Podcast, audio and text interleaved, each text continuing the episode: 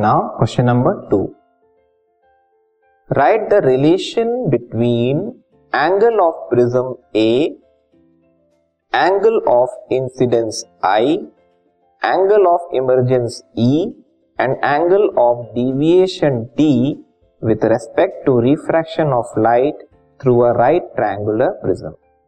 ये जो different angles बनते हैं राइट ट्रायंगुलर प्रिज्म में रिफ्रैक्शन के बाद इन सारे एंगल्स के बीच में एक रिलेशन होता है। या फॉर्मूला कह सकते हो, उस फॉर्मूले को आपको बताना है, ठीक है? Answer is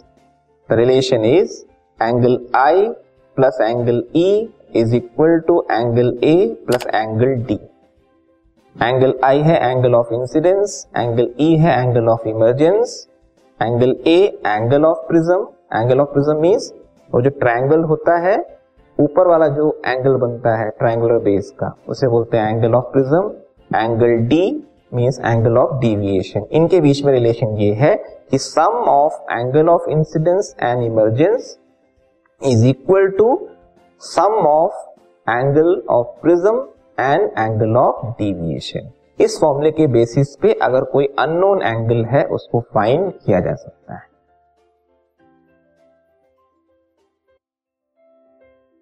This podcast is brought you by Hubhopper Shiksha Abhiyan अगर आपको ये पॉडकास्ट पसंद आया तो प्लीज़ लाइक शेयर और सब्सक्राइब करें और वीडियो क्लासेस के लिए शिक्षा अभियान के यूट्यूब चैनल पर जाएँ।